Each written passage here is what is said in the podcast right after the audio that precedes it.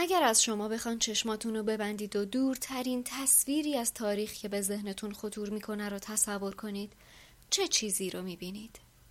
تصویر جنگ های جهانی، انقلاب صنعتی و صدای ریل و بوق قطارها، قرون وسطی و کلیسا های گوتیک، شوالیه ها، گلادیاتورها، وایکینگ ها یا سرخپوست ها، اهرام ثلاثه، کارگران مصری، انسان های اولیه، دایناسورها تصور دورترین نقطه از تاریخ برای همه ما خیلی سخته همین چیزهایی هم که می‌تونیم توی ذهنمون بیاریم رو به لطف عکس ها، فیلم ها، مستند ها، سفرهامون به مکان های تاریخی و احتمالا مقدار خیلی کمی از کتاب های تاریخ مدرسه توی ذهنمون داریم. اما جایی هست که ما هیچ وقت بهش سفر نکردیم یا برای دیدنش بلیت نخریدیم و توی هیچ صفی منتظر نایستادیم. قدیمی ترین مکانی که می‌شناسیم و جایی که شروع تاریخ رو از اون تعیین می‌کنیم. فرقی نمی‌کنه روی کدوم نقطه از اون ایستادیم. همه ما مشغول بازدید از یک مکان تاریخی هستیم. مکانی به وسعت یک سیاره. خونه مشترک هممون. زمین.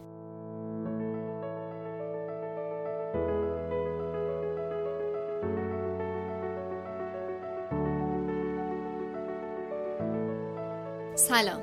این یازدهمین شماره از پادکست کارماست من شادی هستم و به فصل دوم پادکست من خیلی خوش اومدید.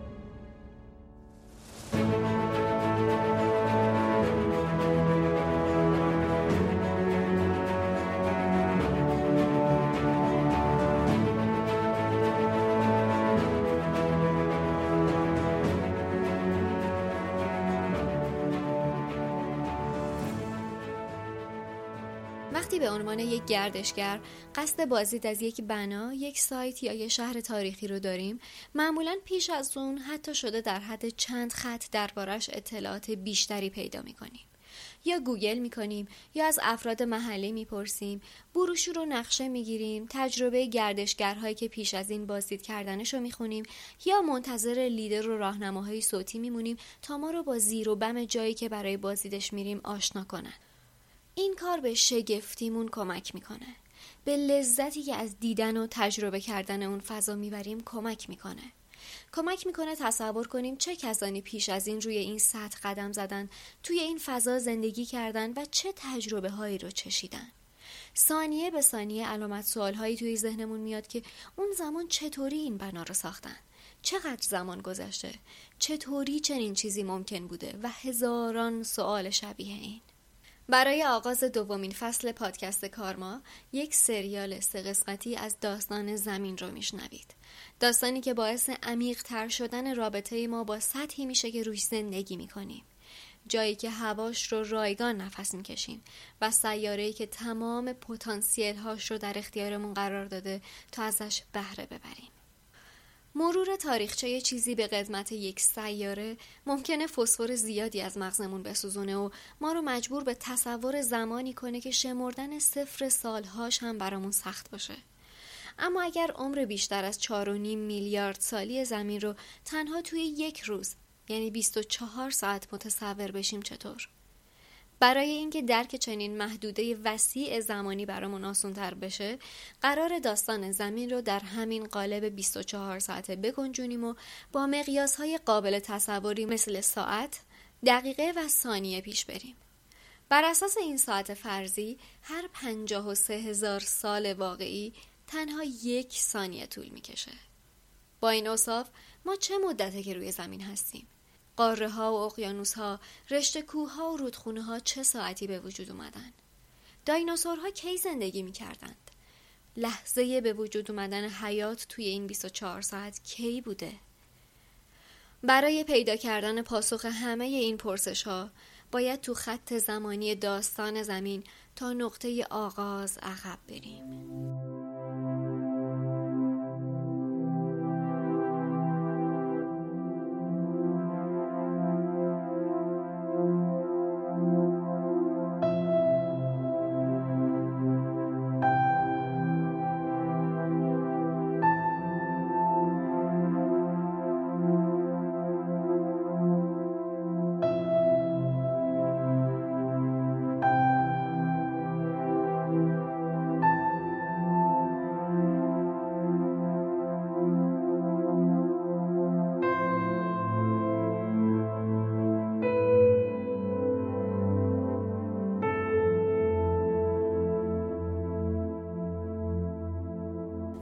یکم زود رسیدیم پنج میلیارد سال پیشه و اینجا هیچی نیست هیچ اثری از یک سیاره زیبای آبی پیدا نیست اینجا شبیه یک اقیانوس سیاهه با نزدیک و دور نقطه هایی که می درخشند. بعضی جاها گرد و غباره و بعضی جاها سنگ هایی که میون دل این سیاهی معلق هستند. بیشترین چیزی که جلب توجه می‌کنه یک ابر بزرگ و چرخان از قبار و گازه. از هلیوم، هیدروژن و عنصرهای سنگین تری که از ستاره های مرده به جا مونده. چیزی حدود 15 تا 30 دقیقه پیش از اولین تیک ساعت پرزی ما همین الان یک ستاره تو نزدیکی جایی که ما معلق هستیم منفجر شد موج و شوک این انفجار تو یک چشم به هم زدن همه جا پخش میشه و هر چیزی که سر راه و در نزدیکیش هست رو فرا می‌گیره حتی اون توده بزرگ ابری شکل گردون را. عبور این موج باعث فشرده شدنش میشه. اما این ابر همچنان داره به چرخیدن ادامه میده. تا جایی که انگار جاذبه و میدان درونیش داره آروم آروم مسطح و در نهایت تبدیلش می‌کنه به یک دیسک چرخان. این دیسک همون چیزی هست که ما بعدا منظومه شمسی صداش می‌کنیم. انگار بیشتر اون گرد و غباری که حالا مسطح شدن دارن به سمت مرکز این دیسک حرکت می‌کنن. اونجا متمرکز و دارن حسابی داغ میشن. اونقدری که شرایط رو برای هلیوم و هیدروژن واسه به وجود آوردن یک ستاره جدید آماده می‌کنن. و این ستاره همون خورشید ماست. اون توده ابری که یه زمانی مثل گلوله از قبار بود و مسطح شد و تو مرکز خودش خورشید رو به وجود آورد. حالا داره تبدیل میشه به حلقه هایی متحد المرکز. اگر زمان تندتر کنیم می‌بینیم که نوعی جاذبه قبار رو به سمت سنگ ها می‌کشه. توده های کوچکتر به هم میپیوندند و توده های بزرگتری رو شکل میدن. همینطور که خورشید فشرده و داغتر میشه گداختگی و جوشیدن هم درونش آغاز میشه دیگه کار تمام قبار و سنگ هایی که تا الان با هم ادغام نشدن تمومه اونها درست مثل فوت کردن گرد و خاک از سطح یک میز به وسیله بادهای داغی که از خورشید میوزه از دیسک پاک میشن. حالا این توده لحظه به لحظه داره به منظومه شمسی شبیه تر میشه. تو فاصله 150 کیلومتری از مرکز این دیسک یک توده جدید از قبار و سنگ شکل می‌گیره و این توده زمین اولیه ماست. یکی از دست کم صدها سیاره‌ای که به دور خورشید میگردند. به سختی ممکن به نظر می‌رسه که چیزی به پیچیدگی یک سیاره فقط از قبار و سنگ تشکیل شده باشه. تیک تاک ساعت ما آغاز شده. چهار و پنج و چهار صدم میلیارد سال پیشه. سیاره ما بیشتر از هر چیزی به نام خونه شبیه جهنمه. دمای بیشتر از 1200 درجه سانتیگراد. هیچ هوایی نیست فقط دیوکسید کربن نیتروژن و بخار آب داغ و بسیار سمی یه جوری که اگر نزدیکتر بریم در عرض چند ثانیه میسوزیم خفه میشیم و تبدیل به خاکستر میشیم سیاره تازه متولد شده یک توپ جوشان از سنگ های مذابه.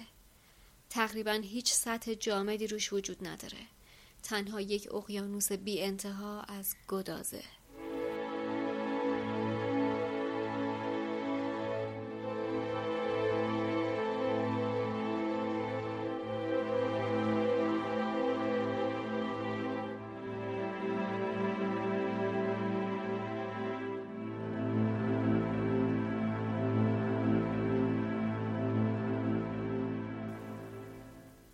ساعت پنج دقیقه بام داده.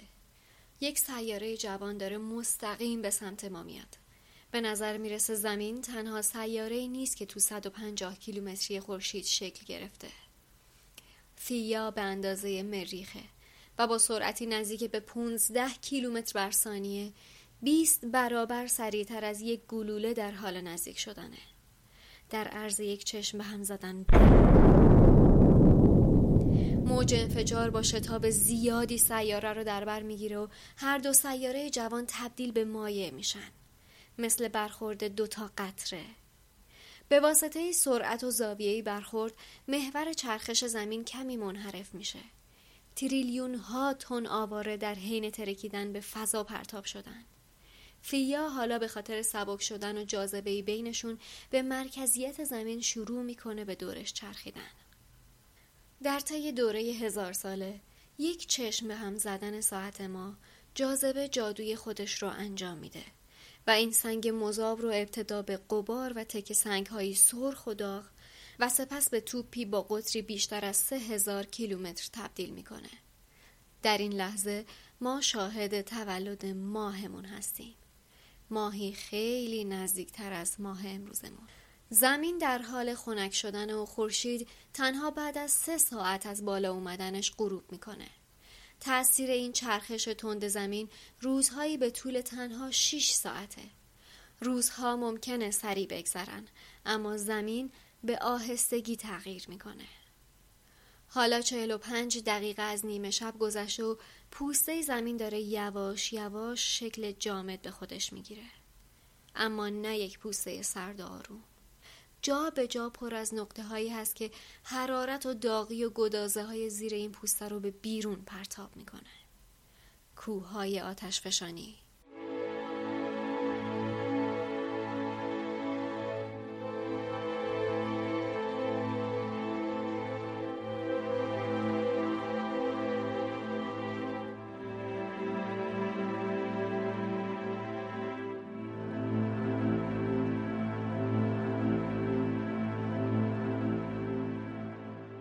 دهم میلیارد سال پیشه.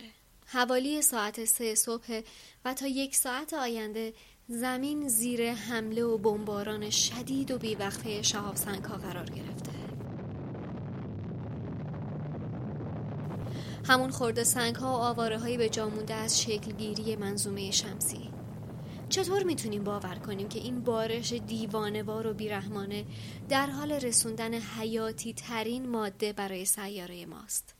آب به نظر می‌رسه این شهاب سنگ های مرگبار می‌تونن شامل ماده اولیه حیات روی کره زمین باشن.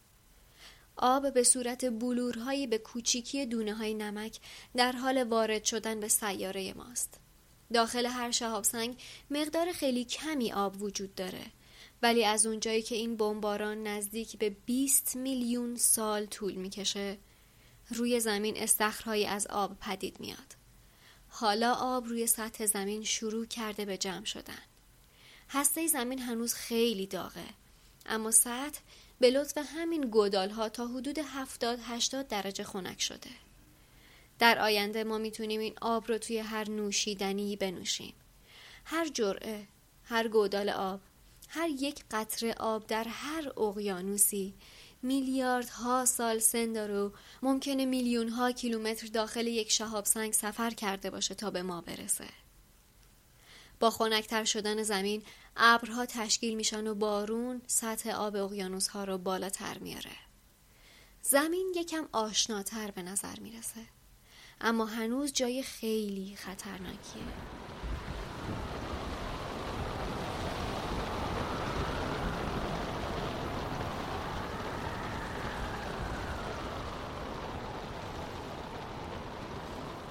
روی سطح آبها بادهای بسیار شدیدی شروع به وزیدن کردند. ابر طوفانهایی مخربتر از همه طوفانها. و این به خاطر چرخش بسیار سریع زمین و نزدیک بودن ماه. نزدیکی ماه و شدت جاذبش های چنان شدید که تمام سطح زمین رو به سرعت در بر می‌گیره. اما به مرور زمان ماه عقبتر میره. موجها آرومتر می‌گیرن و زمین آهسته تر میچرخه. طی برخورد این شهاب ها فعالیت های آتشفشانی و سرد شدن سطح پوسته آروم آروم داره یک جو برای زمین به وجود میاد. این جو از عناصری مثل بخار آمونیاک، متان، بخار آب، دیوکسید کربن و نیتروژن تشکیل شده. هیچ اکسیژن آزادی وجود نداره که بتونه اوزون تشکیل بده.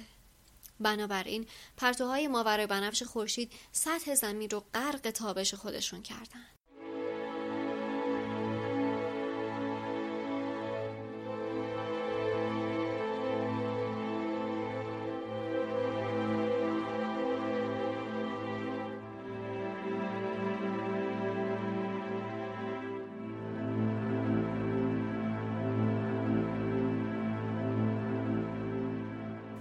دوروبر سه و نیم صبحه.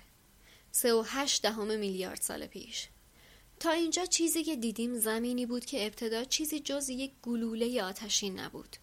آروم آروم پوستش سرد شد و برای میلیون ها سال زیر باد حمله شهاب سنگ ها قرار گرفت. نتیجه این بمباران ورود آب به زمین و به وجود اومدن اقیانوس های ناآروم روی سطح اون بود. تا الان زمین رو از بیرون مشاهده می کردیم حالا بذارین ببینیم توی این مدت زیر اون اقیانوس ها چه اتفاقایی افتاده. از اون گلوله از درون گداخته توقع نمیره به این سرعت سرد شده باشه. جا به جا روی سطحش آتش هایی رو می‌بینیم که فوران می‌کنن و گدازه ها رو به بیرون میریزن. زیر آب این آتش ها هنوز مشغول کارند. فوران می‌کنند به وسیله آب اقیانوس ها خنک میشن و یواش یواش از دل اقیانوس سر در میارن این جزیره های نقطه ای همون هایی هستند که در آینده نزدیک با پیوستنشون اولین ابرقاره رو تشکیل میدن. زمین حالا هم خشکی داره و هم اقیانوس. اینطوری داره به زمینی که ما میشناسیمش شبیه تر میشه. اما جو به شدت سمی و دما به شدت بالاست. زندگی توی این شرایط واقعا غیر ممکنه. شهاب سنگ ها هنوز در حال باریدن به زمین هستند. گفتیم اونا آب رو به سیاره ما آوردند اما آب تنها چیزی نبود که به زمین وارد کردند طی این بارش تمام مواد معدنی و عالی تشکیل دهندشون توی آب اقیانوس ها حل شده و حالا از اقیانوس ها یک سوپ شیمیایی ساخته. زیر سطح آب آتشفشان ها تنها نیستند. یک شهر از برج های دودکش مانند که دارن یه مایع داغ رو به بالا هدایت می‌کنند. آب از ترک های روی پوسته زمین به داخل نشت کرده. داغ شده و حالا همزمان با بالا اومدنش داره مواد عالی و معدنی رو توی شرایط خیلی خاصی درون خودش حل می‌کنه. غیر ممکنه بگیم دقیقا کی و چطوری همه این مواد معدنی دست به دست هم دادن تا حیات رو به وجود بیارن. آتشفشان ها، شهاب سنگ ها، پرتوهای فرابنفش نمی‌دونیم کدومشون رو باید مسبب بدونیم. اما همین وقتها یعنی بین ساعت سه و چهار صبح بود که یک مولکول توانایی گسترش و تکثیر خودش رو پیدا کرد و دی ای به وجود اومد. حالا آب پر از ارگانیسم های میکروسکوپی شده و زندگی و حیات در حال به وجود اومدنه.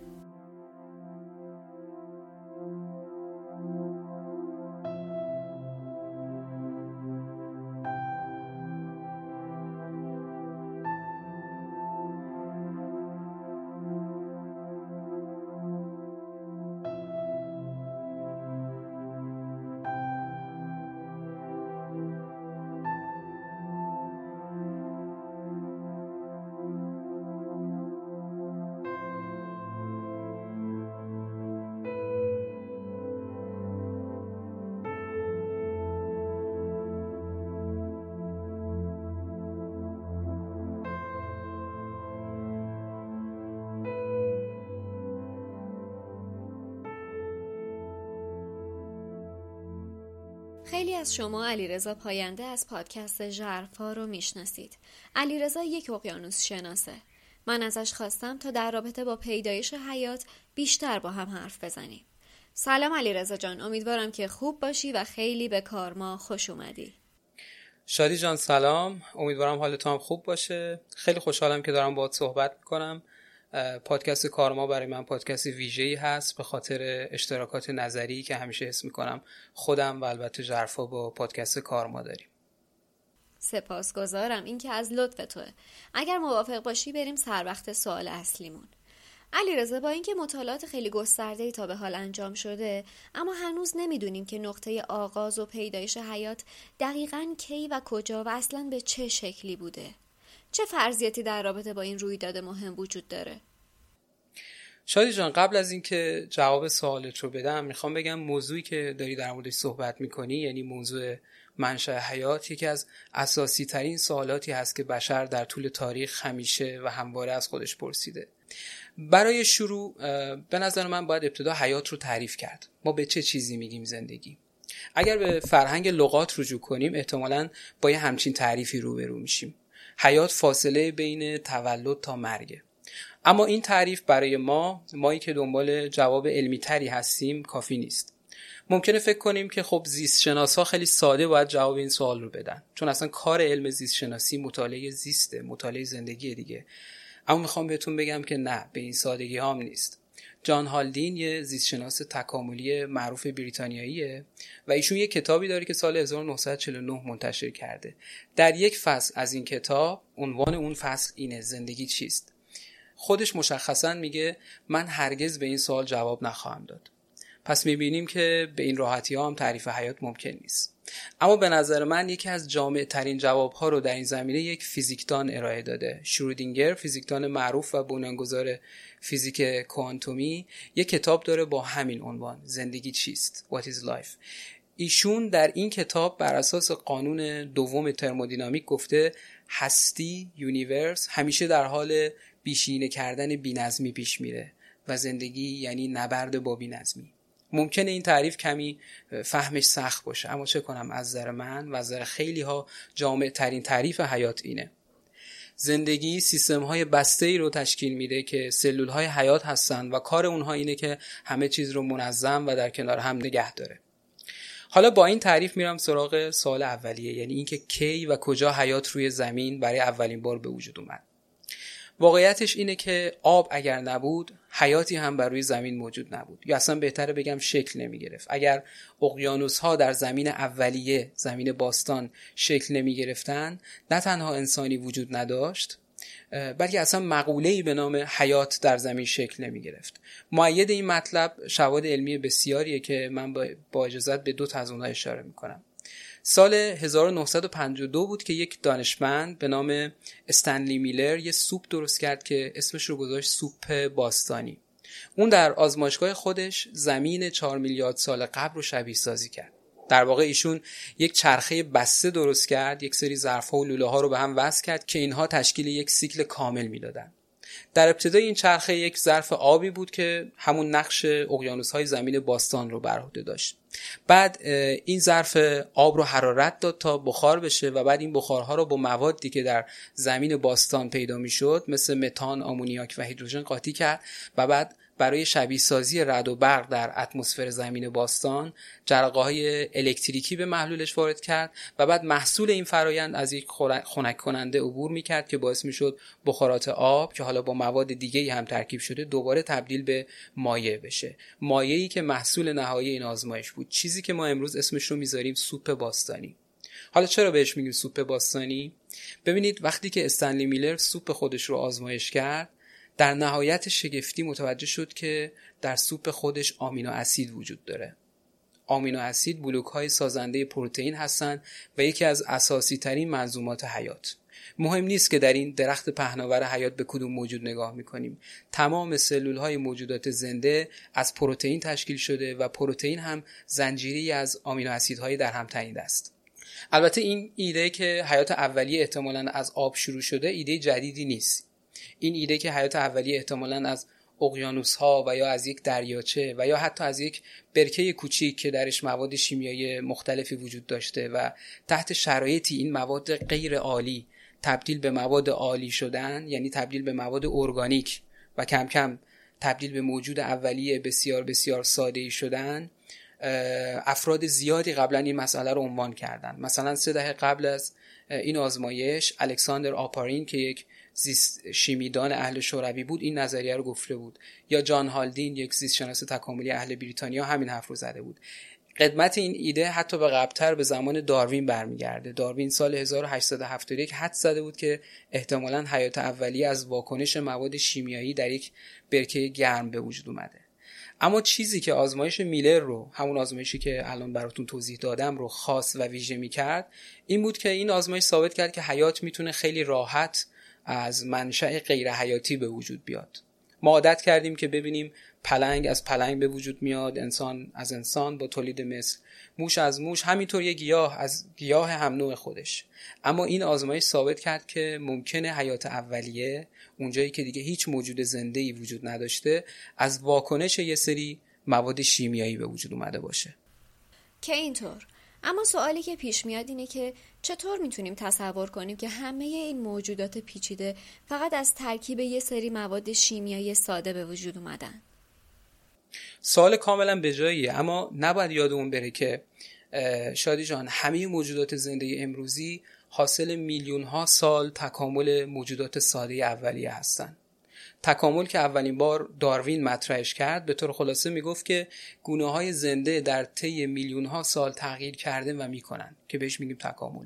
مکانیزم اصلی تکامل موجودات هم انتخاب طبیعیه. یعنی در طی نسل ها اون صفاتی از یک موجود که باعث زنده موندن و موفق تر عمل کردنش میشه در اون موجود افزایش پیدا می‌کنه. در اون موجود اولیه باستانی احتمالا ملکول هایی وجود داشته که توانایی انتقال اطلاعات رو داشتن. در واقع اون موجود اون موجود اولیه باستانی RNA داشته. چیزی شبیه DNA در موجودات پیچیده تر که برای انتقال اطلاعات از آمینو اسید استفاده می‌کرده. یادتون میاد که گفتم سوپ حاصل از آزمایش میلر حاوی آمینو اسید بود. احتمالا اون مولکول ها خودشون رو تکثیر کردن و هر بار کمی متفاوت تر و پیشرفته تر از قبلی شدن. این همون تکامل هست. ایده معروف داروین. بر این اساس ادهی حتی حیات رو اینطور باز تعریف می‌کنن. حیات زمانی شروع شد که ملکول های حاوی اطلاعات قادر به تولید دوباره خودشون شدن و با انتخاب طبیعی تکامل پیدا کردن. بسیار خوب. تا اینجا با نحوه پیدایش حیات تا حدودی آشنا شدیم. اما هممون می‌دونیم که موجودات برای اینکه حیاتشون رو بتونن ادامه بدن احتیاج به انرژی دارن. این موجودات اولیه انرژیشون از کجا پیدا می‌کردن؟ همونطور که ما می‌دونیم اشکال حیات برای اینکه رشد کنن همونطور که خودت هم اشاره کردی نیاز به انرژی دارن ما دو نوع موجود زنده داریم موجودات زنده یا خودپرورد هستن. یعنی انرژی مورد نیاز خودشون رو خودشون تولید می‌کنن. مثل گیاهان که فتوسنتز می‌کنن و برای این کار نیاز به تابش و انرژی خورشیدی دارن. یا دگر پرورد هستن. مثل تمام حیوانات شامل انسانها که از همدیگه تغذیه می‌کنن و انرژی خودشون رو با خوردن حیوانات و گیاهان به دست میارن. اولین موجود زنده قطعا نمی‌تونسته دگر پرورد باشه. چون موجود زنده دیگه ای وجود نداشته که ازش تغذیه کنه. بنابراین موجود اولیه باستان حتما خودپرورد بوده. یعنی انرژی مورد نیاز برای رشدش رو خودش به دست می آورده اما در اون زمان اتمسفر زمین اولیه اونقدر متراکم و پر از گازهای مختلف بوده که عملا امکان استفاده از نور خورشید رو برای فتوسنتز در موجود اولیه نمیذاشته. علاوه بر اون شدت تابش فرابنفش در اون زمان اونقدر زیاد بوده که امکان هستی یافتن رو به هیچ موجودی نمی‌داده. بنابراین این سوال که موجود اولیه چطور انرژی مورد نیاز خودش رو به دست آورده معمایی بود که با یک اکتشاف حیرت انگیز جواب اون داده شد. سال 1977 یعنی 43 سال پیش در تاریخ سال ویژه‌ای محسوب میشه. همون سال یک اکتشاف بزرگ در علم اقیانوس شناسی اتفاق افتاد که فهم ما رو نسبت به خیلی چیزها عوض کرد. از جمله مسئله حیات اولیه. یک زیردریایی مخصوص به نام الوین متعلق به مؤسسه اقیانوس شناسی ووزهول در ماساچوست برای اولین بار خودش رو به کف اقیانوس آرام رسوند. 250 مایل در سمت شمال جزیره گالاپاگوس در اقیانوس آرام. این محل محلیه که دو تا صفحه قاره‌ای به هم می‌رسن. سه نفر شامل دو تا دانشمند و یک خلبان عازم بستر اقیانوس آرام در این منطقه شدند تا محل برخورد این دو تا سفر رو بررسی کنند. در عمق چند هزار متری اقیانوس ها معمولا دما در حد 3 4 درجه سلسیوسه یعنی ژرفای اقیانوس ها همیشه جایی سرده اما برخلاف انتظار دم و سنج زیر دریای الوین دمای آب رو چند صد درجه سلسیوس نشون می‌داد وقتی پایینتر رفتن با دودکش هایی در بستر اقیانوس مواجه شدن که ازشون آب سیاه رنگی با دمای خیلی بالا فوران می‌زد. شاید به کار بردن اصطلاح دودکش مناسب نباشه. از این جهت که جای دود از اونا آب سیاه رنگ با دمای بالا بیرون می‌زد. شاید بتونیم بهشون بگیم چاهای گرمابی.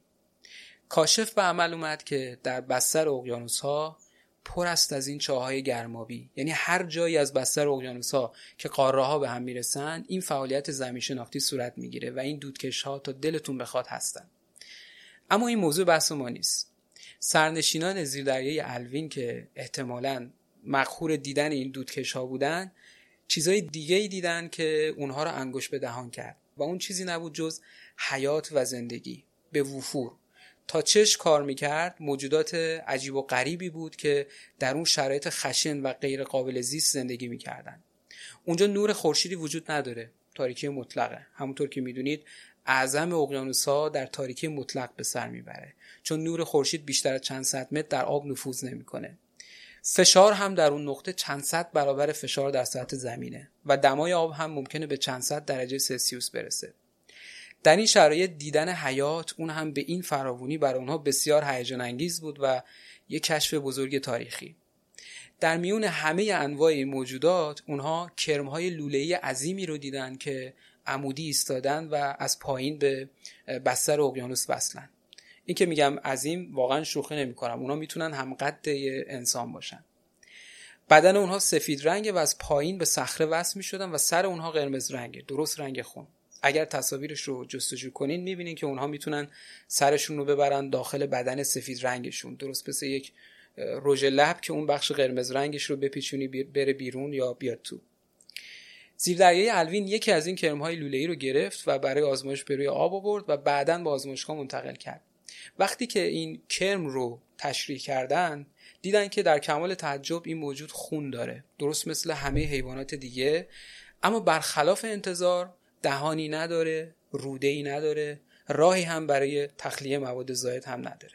یعنی این حیوان نه راه ورودی داره نه راه خروجی. سوال این بود که پس چطور می‌تونه ادامه حیات بده؟ اگر نمی‌تونه بخوره و حذف کنه و دفع کنه. اونها در عوض عضوی رو در بدن این کرم پیدا کردن که نصف بدنشون رو در واقع تشکیل می‌داد و حالت اسفنجی داشت و پر از سولفور بود. متوجه شدن که بدن این موجود پر از باکتری هایی هست که از هیدروژن سولفید خارج شده از دودکش ها استفاده می‌کنه و انرژی تولید می‌کنه. پروسه ای که اسمش رو می‌ذاریم کموسنتس درست نقطه مقابل فتوسنتز طی اون به جای استفاده از نور خورشید از انرژی شیمیایی استفاده میشه تا شکر تولید بشه.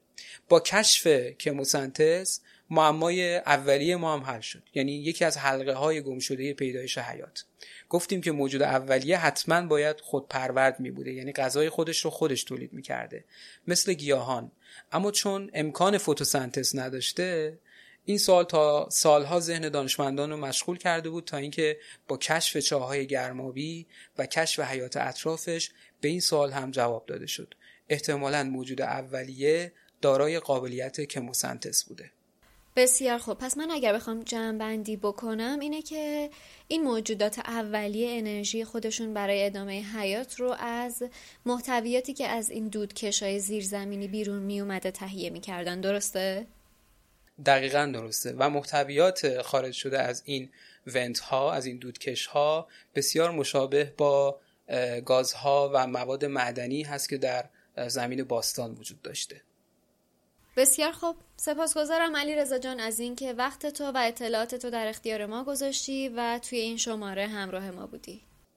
خواهش می‌کنم شادی جان با افتخار. امیدوارم هر روز بیشتر از قبل کار ما بدرخشه.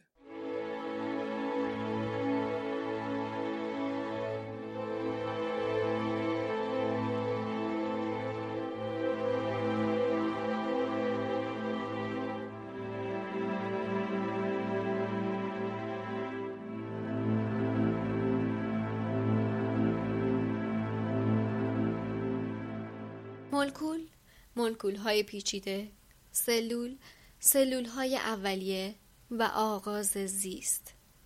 ساعت پنج و سی دقیقه صبح یعنی سه و نیم میلیارد سال پیشه. به خاطر رقیق شدن اون سوپ شیمیایی و کم شدن مواد مغذی زیست سلول ها به مشکل خورده. شواهد نشون میده از همه اون سلول های اولیه فقط یکیشون توی این مدت دوام آورده. لوسا نیاکان همه سلول ها و حیات روی کره زمین توی این ساعت زندگی می کرده. برای پیدا کردن زندگی های پیچیده تر تو زمان کمی جلوتر و در مکان به اقیانوس های کم عمق میریم. اینجا چیزهای تازه‌ای تشکیل شده. چیزهای شبیه صخره یا شاید هم گیاه. به نظر می‌رسه از بستر دریا به وجود اومده باشند.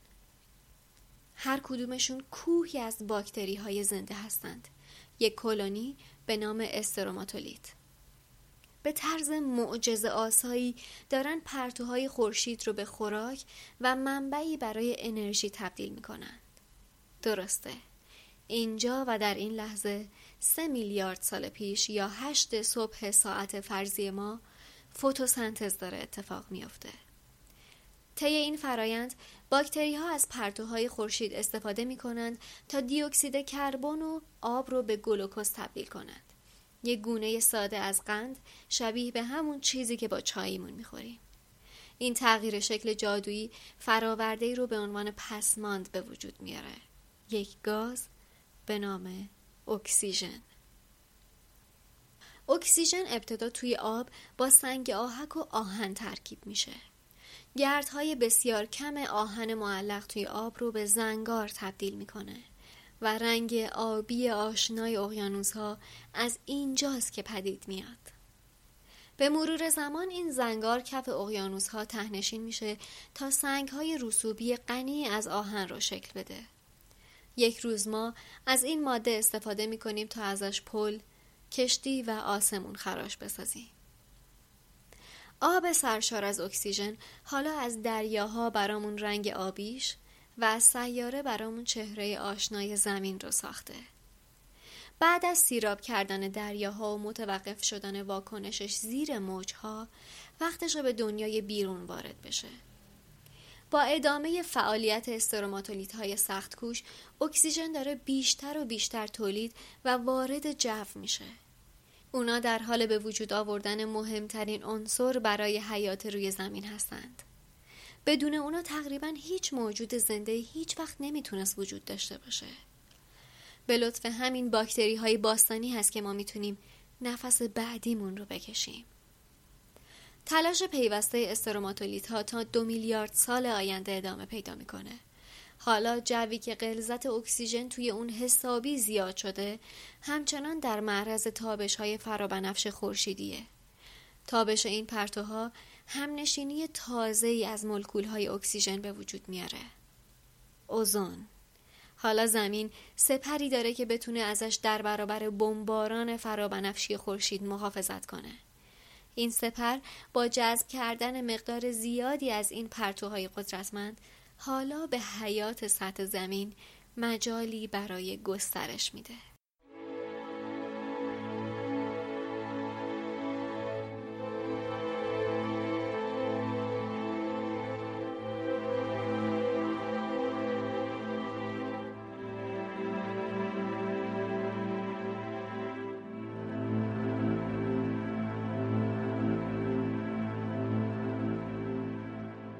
ساعت نزدیک چهار بعد از ظهره یک میلیارد سال پیش.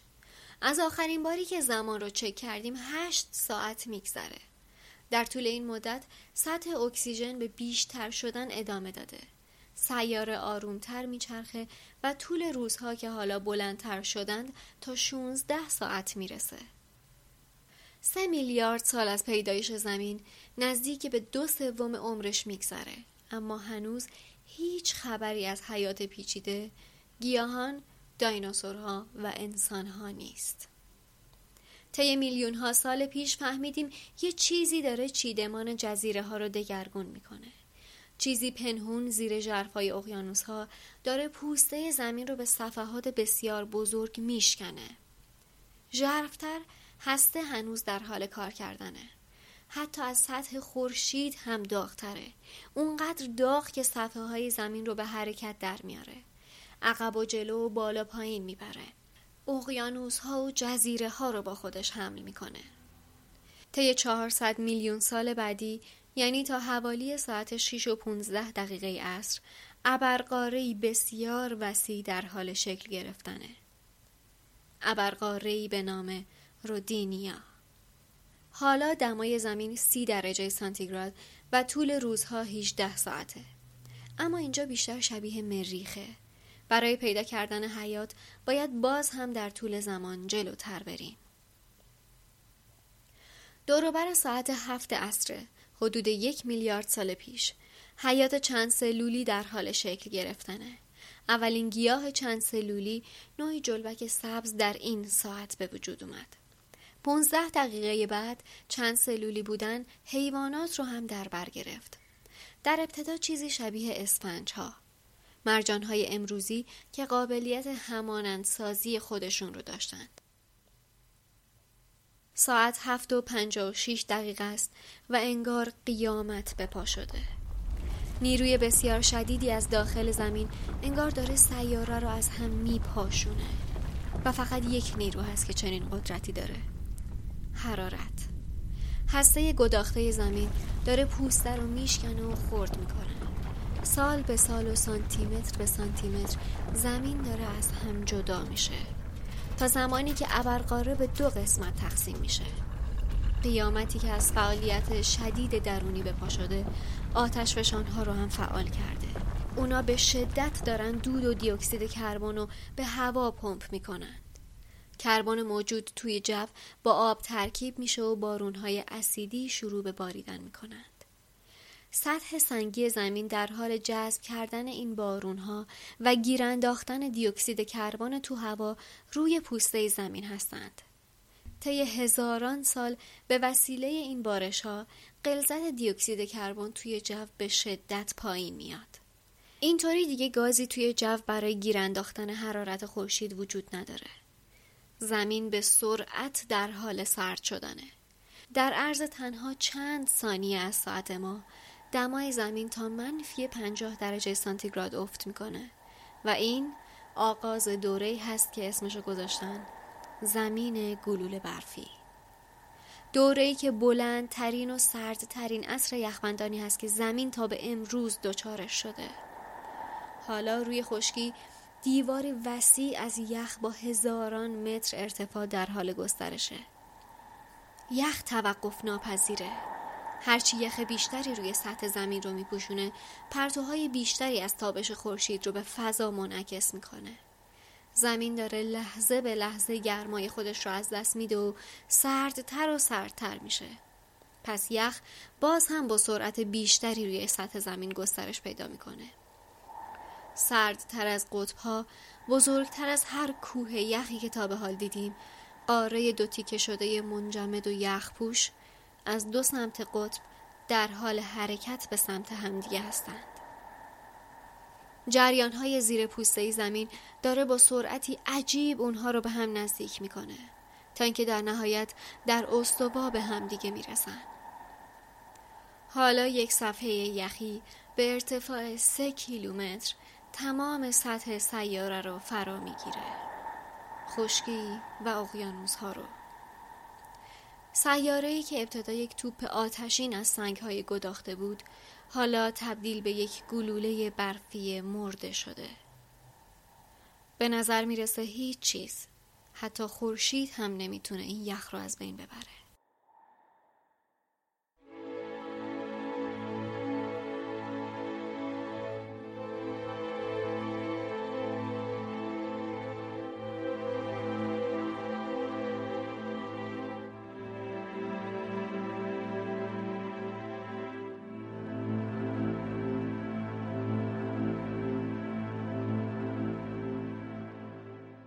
تا اینجا دیدیم چطور نیم ساعت پیش از اولین تیک ساعت ما منظومه شمسی و خورشید به وجود اومدن. پیدایش زمین از سنگ ها و غبار باقی مونده از انفجارهای کیهانی رو در لحظه صفر ساعت و به وجود اومدن ماه رو تنها پنج دقیقه بعدش مرور کردیم. دیدیم چطور این قطره های معلق جوشان از گدازه آروم آروم سرد و دارای سطح جامد شدند. حوالی ساعت سه صبح بمبارانی از شهاب سنگ رو دیدیم که بیشتر از 20 میلیون سال طول کشید و سر در آوردیم که آب و حیات چطور در سیاره ما به وجود اومدن. ساعت پنج و سی دقیقه صبح لوسا سلول اولیه رو ملاقات کردیم و حوالی هشت صبح با استروماتولیت های پرتلاش آشنا شدیم. همون باکتری های کلونی که هوایی که نفس می‌کشیم رو به اونها مدیونیم. دیدیم چطور به خاطر فعالیت های اونها رنگ اقیانوس ها آبی و برای زمینمون جو اوزونی تشکیل شد. فعالیت شدید زمین زیر پوسته جامدش طی 400 میلیون سال یعنی بین چهار تا شیش رو به بعد از ظهر دیدیم که چطور باعث به وجود اومدن کوههای آتشفشانی، جزیره ها و در نهایت ابرقاره رودینیا شد. ساعت هفت عصر پیدایش حیات چند سلولی رو شاهد بودیم و یک ساعت بعد شکستن رودینیا و بزرگترین اصر یخبندان یعنی زمین گلوله برفی 20 ساعت از اولین تیک ساعت ما گذشته و تنها چیز مشترکی که از این زمین و زمین خونه خودمون می‌شناسیم رنگ دریا هاست. بیش از اون هیچ شباهت دیگهی به چشم نمی‌خوره. 20 ساعت گذشته و هیچ ردی از حیات پیچیده نیست.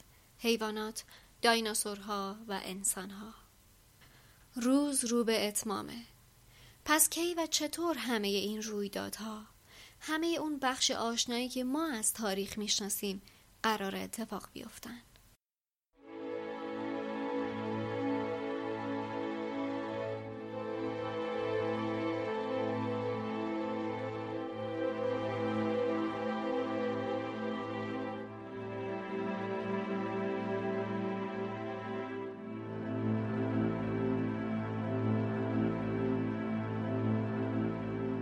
اگر دارید کارما رو همزمان و پا به پای ما میشنوید دو هفته بعد تو دومین قسمت از سریال داستان زمین پاسخ بعضی از این پرسش ها رو با هم بررسی می‌کنیم. همه ای مایی که سنگ زمین رو به سینه می‌زنیم واقعا چقدر میشناسیمش؟ چقدر اطلاع درباره بزرگترین و مهمترین محل زندگیمون داریم؟ شناخت بیشتر و دونستن پیشینه چهار و نیم میلیارد سالی زمین به همون کمک می‌کنه بتونیم رابطه عمیق تری باهاش برقرار کنیم. بهتر ازش مراقبت کنیم و بعضی رویدادهاش رو با دیدگاه بازتری بپذیریم. داستان زمین زمینه جذابی هست که تا به حال روش زیاد کار شده در قالب های مختلف کتاب، مقاله، مستند، سریال، حتی پادکست دوستای خوبم از کست هم توی اپیزود تقویم کیهانی به این زمینه پرداختند. لینک یه سری از سرچشمه های این شماره هم توی توضیحات اومده که پیشنهاد می‌کنم یه نگاهی بهشون بندازید. سریال سه قسمتی داستان زمین هم تلاش من در این باره یا شاید هم ادای دینی به سیاره مورد علاقم باشه. برای ساختن این مجموعه نزدیک به سه ماه زمان صرف شده. امیدوارم که شنیدنش براتون لذت بخش و سودمند باشه. حتما خودتون بهتر می‌دونید که پشتیبانی شما بهترین دلگرمیه برای من و امثال من که با انرژی و انگیزه بیشتری راهی که پیش گرفتیم و ادامه بدیم. بزرگترین پشتیبانی اینه که کمک کنید کارما به گوشهای بیشتری برسه. اگر از شنیدنش لذت بردید می‌تونید توی دوره همیا و شبکه های اجتماعیتون به هم رسونیش کنید یا درباره کارما با دوستا، خونواده، حتی همکاراتون حرف بزنید. بهشون معرفی کنید و با ما همراهشون کنید. ما برای اینکه این کار واسهتون راحت تر بکنیم سریال داستان زمین رو با اختلاف یه هفته ای تو کانال تلگرام و ساوندکلاود هم پخش می‌کنیم اینطوری می‌تونید راحت تر به گوش بقیه برسونیدش ما برای کارما قابلیت پشتیبانی مالی هم گذاشتیم. اگر دوست داشتید پررنگتر و قویتر باعث دلگرمی ما بشید می‌تونید از لینکی که توی توضیحات هست استفاده کنید و به هر اندازه که دوست دارید. شاید به اندازه دعوت کردن به یک فنجون قهوه از کارما پشتیبانی کنید. صد البته که کارما پروژه بینقصی نیست و سپاسگزارم که کاستیهاش رو میبخشید. اما بهتون اطمینان میدم به احترام وقت ارزشمند شما کارما مدام در حال تلاش برای رشد کردن و بهتر شدنه. فقط می‌تونم امیدوار باشم که توی این مسیر موفق باشه. همونطور که خوب می‌دونید به خاطر تک به تک لحظه هایی که برای شنیدن کارما گذاشتید منو سپاسگزار خودتون کردید. تمرین آدم بهتری بودن رو به خاطرتون نگه دارید و فراموش نکنید که همه چیز به خودمون برمیگرده. باور کنید.